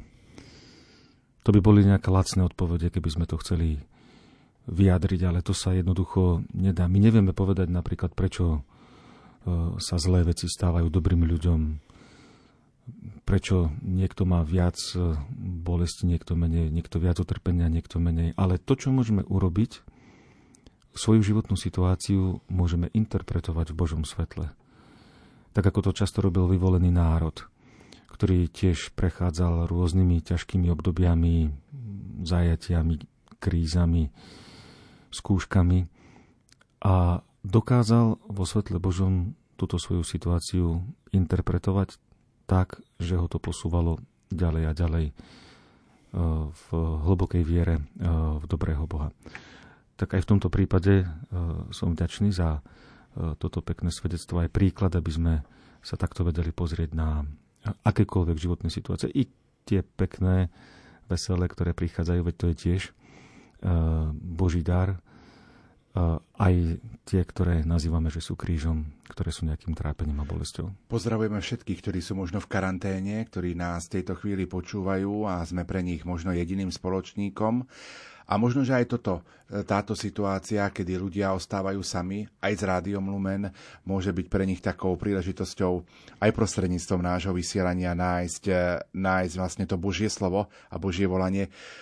Vstúpili sme do 30. roka vysielania. Včera sme oslavovali 29 rokov z našej existencie, tak si myslím, že je to pre nás úloha aj do budúcnosti byť hlasom Ježiša Krista. sa patrí pri tomto výročí e, znova poblahoželať Rádiu Lumena poďakovať e, za tú službu, ktorú počas tých uplynulých rokov rádio už urobilo.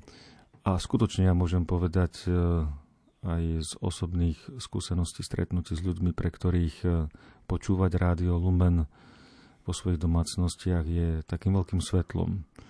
Bolo to aj počas pandémie, keď e, bolo limitované kontaktovať sa s druhými ľuďmi, keď e, sa nenavštevovali ľudia preto, pretože nechceli si nejako ublížiť tým a preto všetkým tí, ktorí boli chorí alebo tí, ktorí prežívajú jeseň svojho života, sa cítili často opustení, ale Rádio Lumen bolo, no možno, že je málo povedať, že spoločníkom, iste bolo spoločníkom, ale viac, pretože prostredníctvom Rádia Lumen sa ohlasuje Božie slovo, sa rozhlasuje zo striech, tak to je ešte viac ako, ako spoločník, to je naozaj prostriedok, cez ktorý človek môže si svoju vieru posilňovať.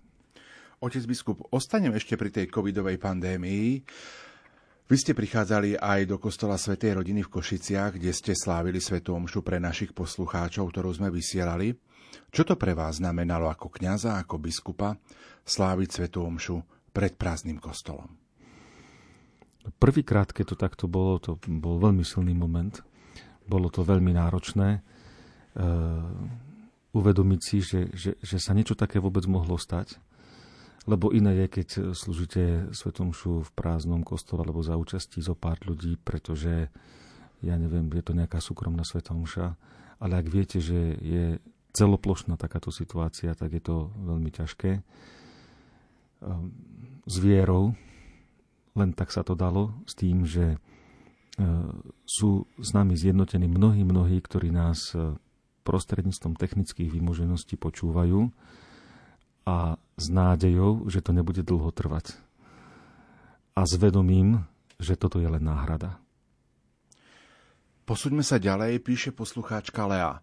Prečo človek na pohrebe plače, keď verí, že zosnulý odišiel do väčšnosti, kde mu je len dobre? Prečo smúti? Ehm, nemyslíte, mali by sme sa tešiť? Môžete mi to prosím vysvetliť?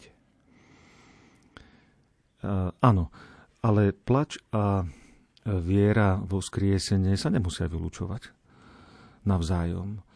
Uh, lebo um, je dobre, keď človek vyžiali to, čo v sebe nesie. Uh, keď niekto plače za niekým blízkym, nemusí to znamenať, že neverí vo vzkriesenie. Jednoducho sú to prirodzené putá, ktoré nás k tomuto človeku viažu. Aj pohreb, okrem toho, že e, ide o liturgické stretnutie, liturgickú záležitosť, často je spojené so Svetou Omšou, teda so slávením Eucharistie, ale má v sebe aj ten rozmer toho stretnutia, takej vzájomnej e, sympatie, blízkosti a vyžialenia toho, čo trápi ľudí, čo sa stalo. Takže nebral by som to ako, ako prekážku. Aj Ježiš zaplakal. A Ježiš zaslzil, ako sme to počuli v príbehu o vzkriesení Lazára. Vo štvrt, včera večer. Včera večer, áno. Včera bola možnosť e, fakultatívne si vybrať tieto čítania, e, pretože e, tohto roku v nedele pôstne sa toto evanelium nečítalo, tak sme si ho vzali včera. Je to krásne, nádherné evanelium, kde znova Ježiša vidíme e, v plnej ľudskosti, kde dokáže prejaviť svoj cit aj tým, že zaslzí, že sa zachveje v duchu a bolo to úplne prirodzené. A to, že Mária plakala, že, že Marta to ťažko znášala ako sestry Lazára, Ježiš to takto prijal, to takto akceptoval. On im to, on im to nevyčítal. Práve, že oni jemu vyčítali, že skôr neprišiel, ale on im nevyčítal prejav e, zármutku alebo prejav žiaľu. Ich povzbudzoval vo viere. Takže e, berme to skôr ako e, prirodzené a, a ľudské. Svedčí to o našej ľudskosti, o mekosti srdca, ako to často spomínam. Ostanem pri tom evanieliu o skriesení Lazára, keď si spomenieme keď e, Marta dala výčitku pánu Ježišovi. Pane, nedbáš o to, že som sama na tú obsluhu a že nedbá Mária o mňa. A zrazu včera sme videli, že pane, keby si bol býval tu, nebolo by sa to stalo. Môžeme vnímať aj takú možno premenu alebo dozrievanie viery u Marty?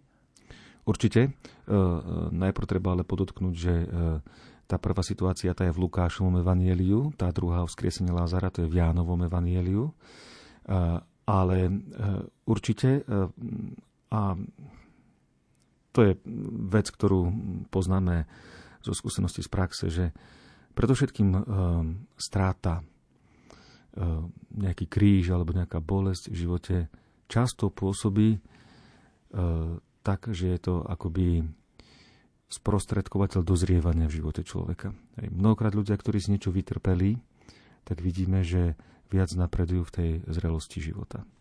Vy ste to spomenuli v jednej z tých úvah, otec biskup, že keď sa pýtali tej mamy eh, ohľadom tých detí, že bola tam tá dcéra, ktorá prežila ťažkú životnú skúsenosť, mm-hmm. eh, asi sa to stáva v živote, že keď človek, hoci dostal tú náboženskú výchovu, častokrát možno je v tej viere trošku lahostajnejší, zažívajú to mnohé rodiny, mnohé mamy a veľmi ich to trápi, ale napokon pri tej ťažkej životnej situácii sa ako keby ten človek vrátil k tomu, čo má v sebe zasiate, k tomu Pánu Bohu.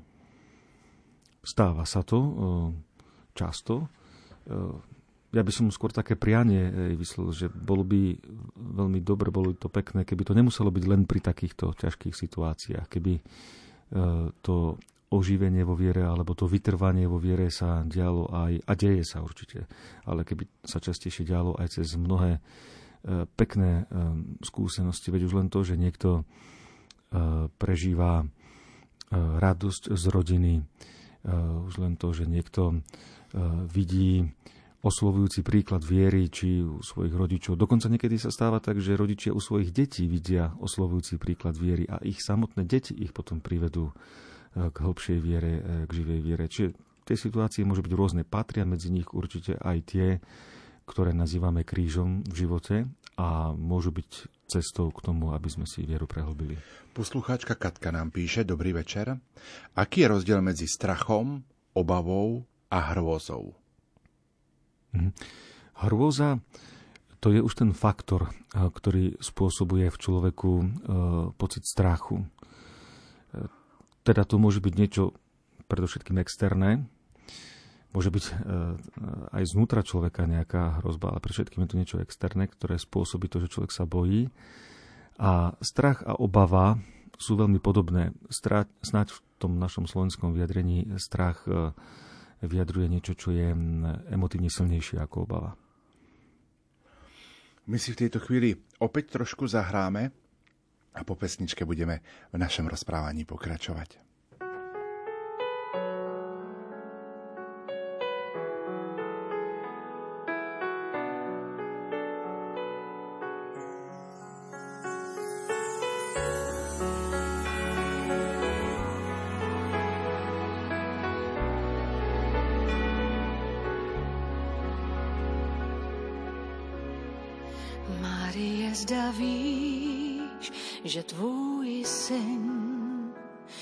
Bude kráčet po vodách.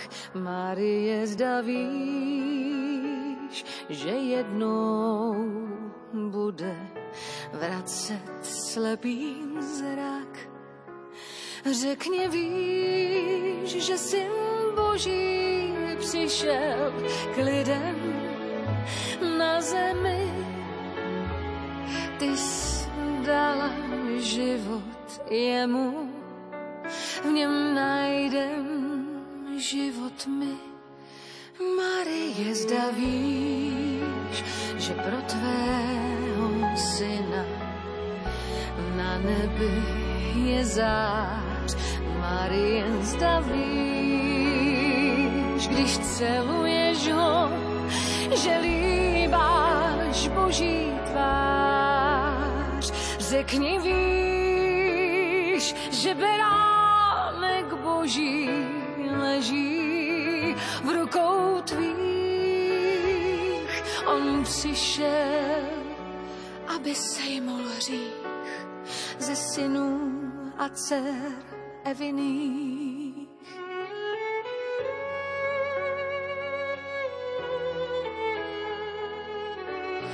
Marie, zdraví.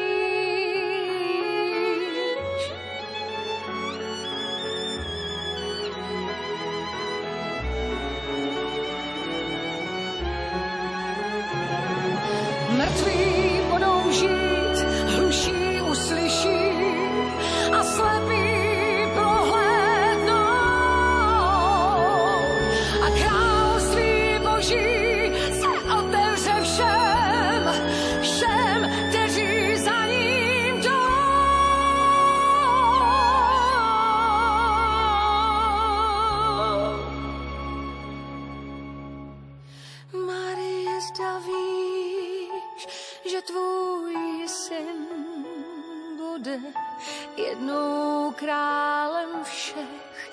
Marie, zda víš, že tvůj syn jednou změní svět a běh. Zda věděla když anděl přišel k tobě slilý, jak těžké to bude, vzala si, si.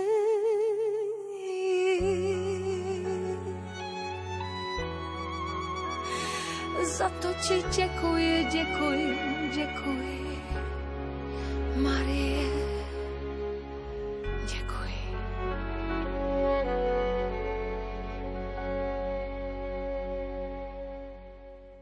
Tak verím, že spolu s nami prežívate požehnané chvíle vo vysielaní Rádia Lumen.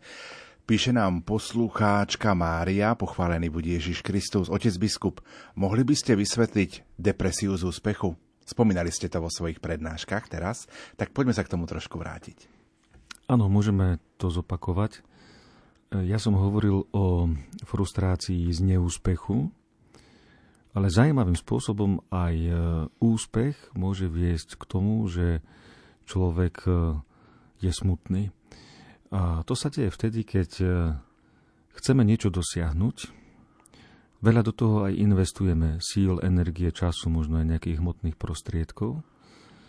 A nakoniec, keď to dosiahneme, tak zistíme, že nám to vôbec neprináša taký úžitok, taký osoch alebo také potešenie, ako sme si predstavovali. A preto sme nakoniec toho smutní. Čiže človek môže napríklad sa hnať za dosiahnutím nejakej pozície niekde e, v zamestnaní a nakoniec tú pozíciu dosiahne a vôbec mu to neprináša radosť, zistí, že to vôbec nie je tak, ako si to predstavoval. Niekto môže sa zháňať za nejakými materiálnymi dobrami, nakoniec si ich nahromadí a zistí, že vôbec mu to neprináša takú radosť, ako predpokladala a vtedy vlastne prichádza tá depresia z úspechu. Niekto môže robiť nejakú veľkú kariéru a nakoniec zistí, že je sám, že je opustený a vôbec mu to neprináša nejakú radosť. Čiže má úspech, je úspešný, ale pritom ho to vôbec neteší. Koľko máme takých príbehov, či e, vo svete nejakých hviezd e, showbiznisu alebo vo svete, e, vo svete komerčnom, kde nakoniec prídu na to, že vôbec to neprináša to, čo predpokladali a sú z toho smutní. Píše poslucháčka Mária s rodinou. Srdečne pozdravujeme otca biskupa. Ďakujeme za myšlienky na veľmi aktuálnu tému strachu, ktorý je súčasťou našej ľudskosti. Obzvlášť mňa osobne zaujala téma odvahy smerom k strachu z výsmechu. Rada by som sa opýtala, ako majú veriaci manželia viesť svoje deti, aby bez strachu z výsmechu vyznávali svoju vieru v každodenných situáciách. Niekedy mám pocit, že naše deti sú v tom odvážnejšie, no ale ako v nich zachovať tú detskú odvahu, aby naozaj svedčili o Kristovi bez strachu? Aj to je proces. Ako tie veci nejdú hneď. Ja zvyknem používať také prirovnanie, že človek e, nie je e, nejaký mechanizmus alebo nejaký stroj, alebo nie je možné nás položiť do mikrovlnej rúry a za 2-3 minúty, že už máme nejaký hotový produkt pripravený na konzumovanie.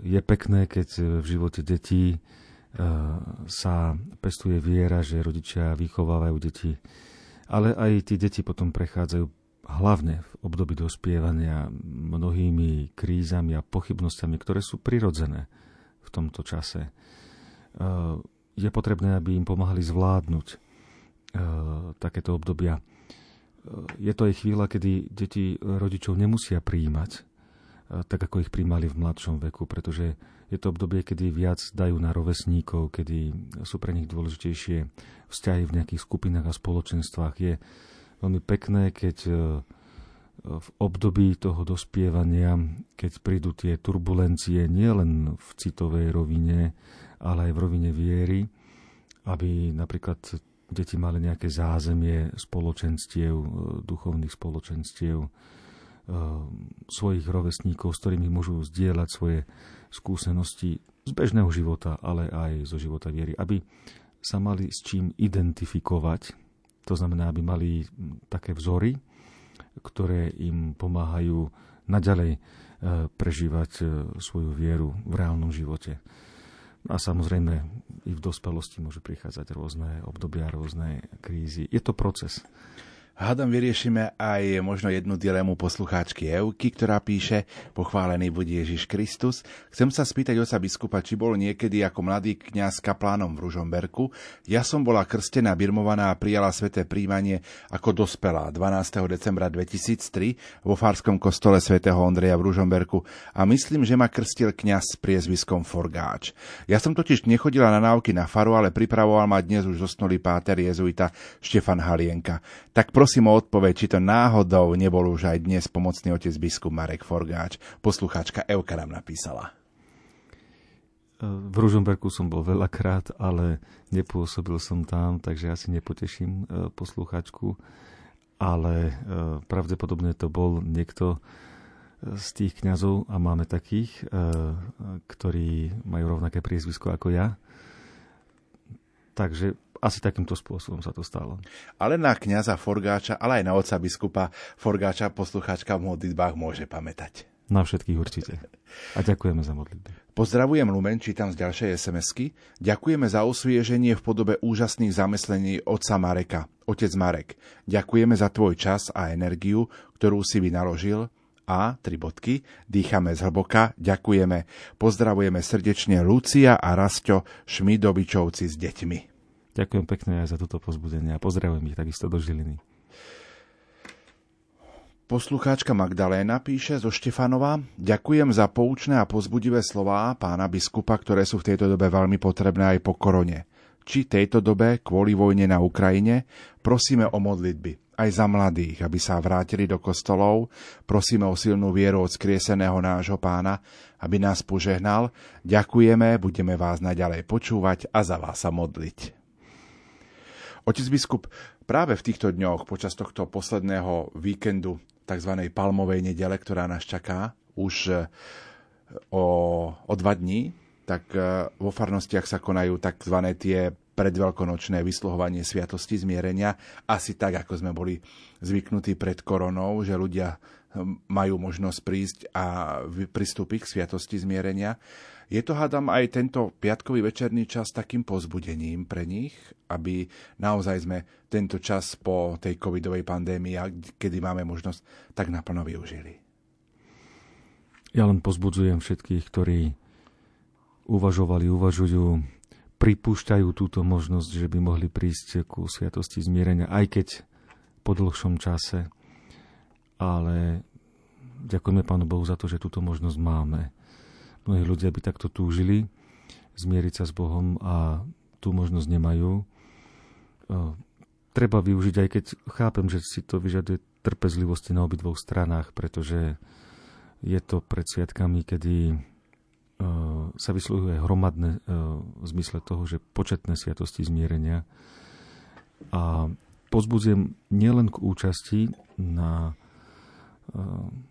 prijatí sviatosti zmierenia, ale pozbudzujem k príprave, ktorá je veľmi dôležitá, aby napriek tomu, že ide o početné vysluhovanie sviatosti zmierenia, ale aby sme to neurobili len podľa nejakej šablóny, alebo aby to nebola len určitá rutina, ale aby to bolo čo najautentickejšie, aby sme si uvedomili, že o čo v tejto chvíli ide, že je to sviatosť. Sviatosť je vlastne stretnutie s našim skrieseným pánom v tomto prípade osobitné stretnutie, kedy prostredníctvom kňaza e, príjmame milosť, lebo cez sviatosť príjmame milosť cez viditeľné znaky do svojho života.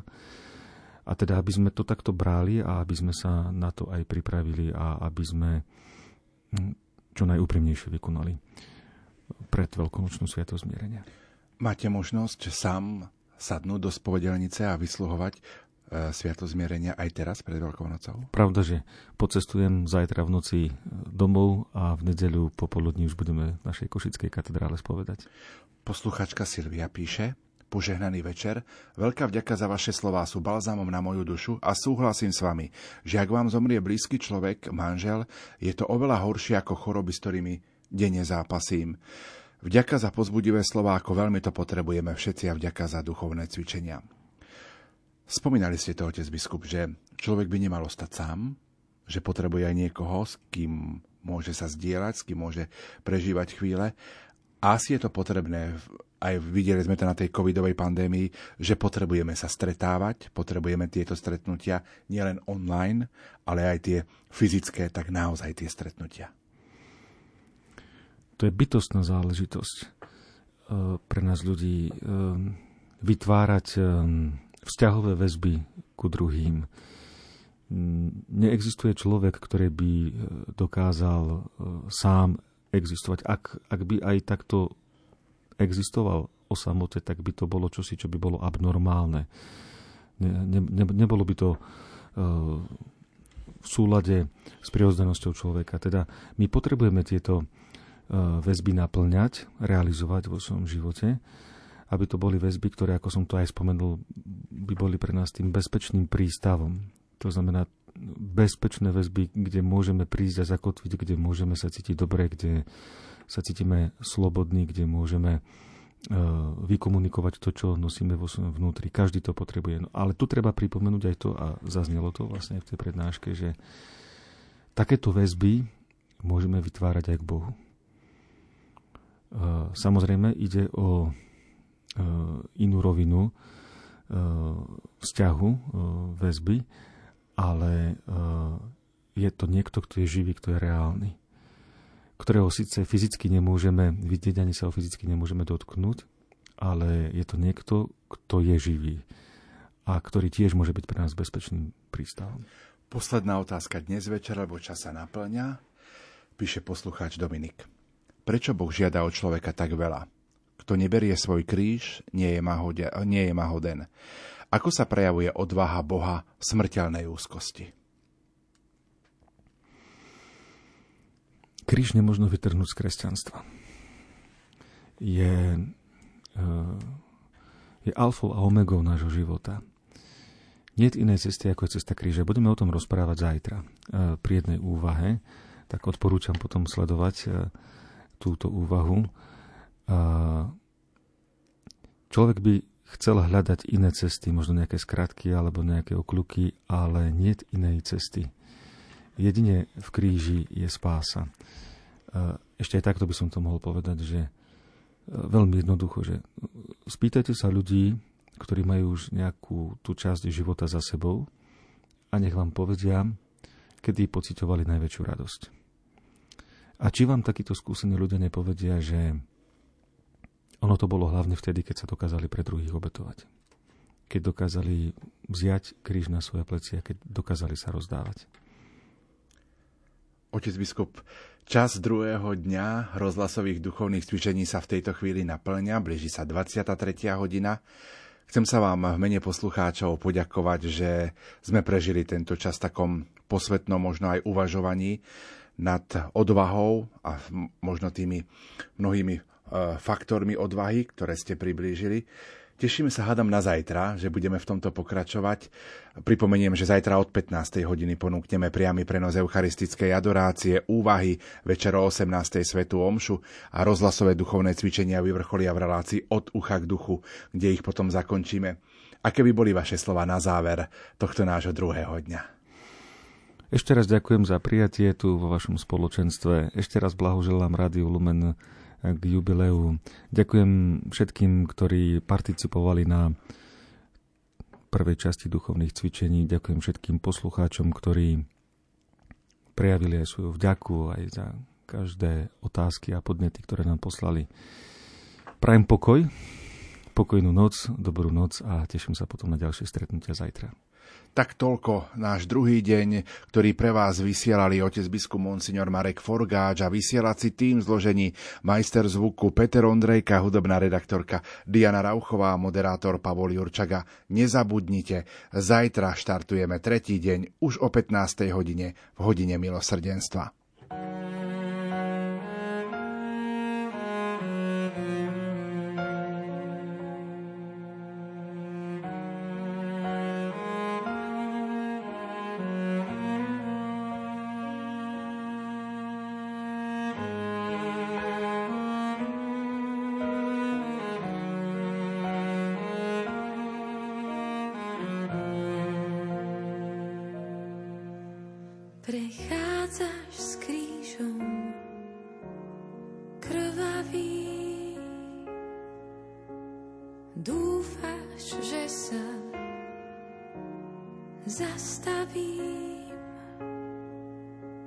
A utriem ti krv bielou šatkou, čo mám, si plný rán. Vrili sa ti do dlaní mojou pýchou korunovaný a bolí ťa to, keď sa smeje ti dal židovský kráľ.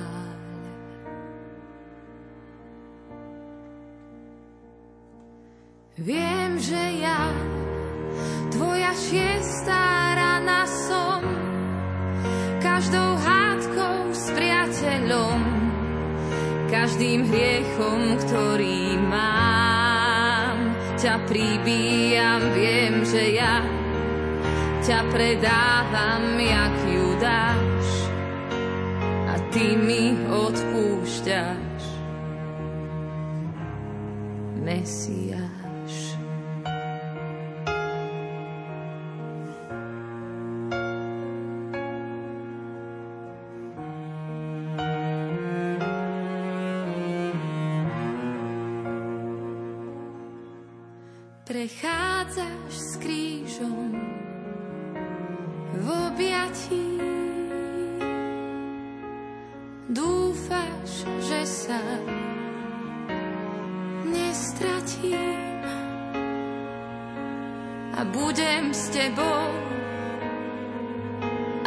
Šimon niesť tvoju bolesť.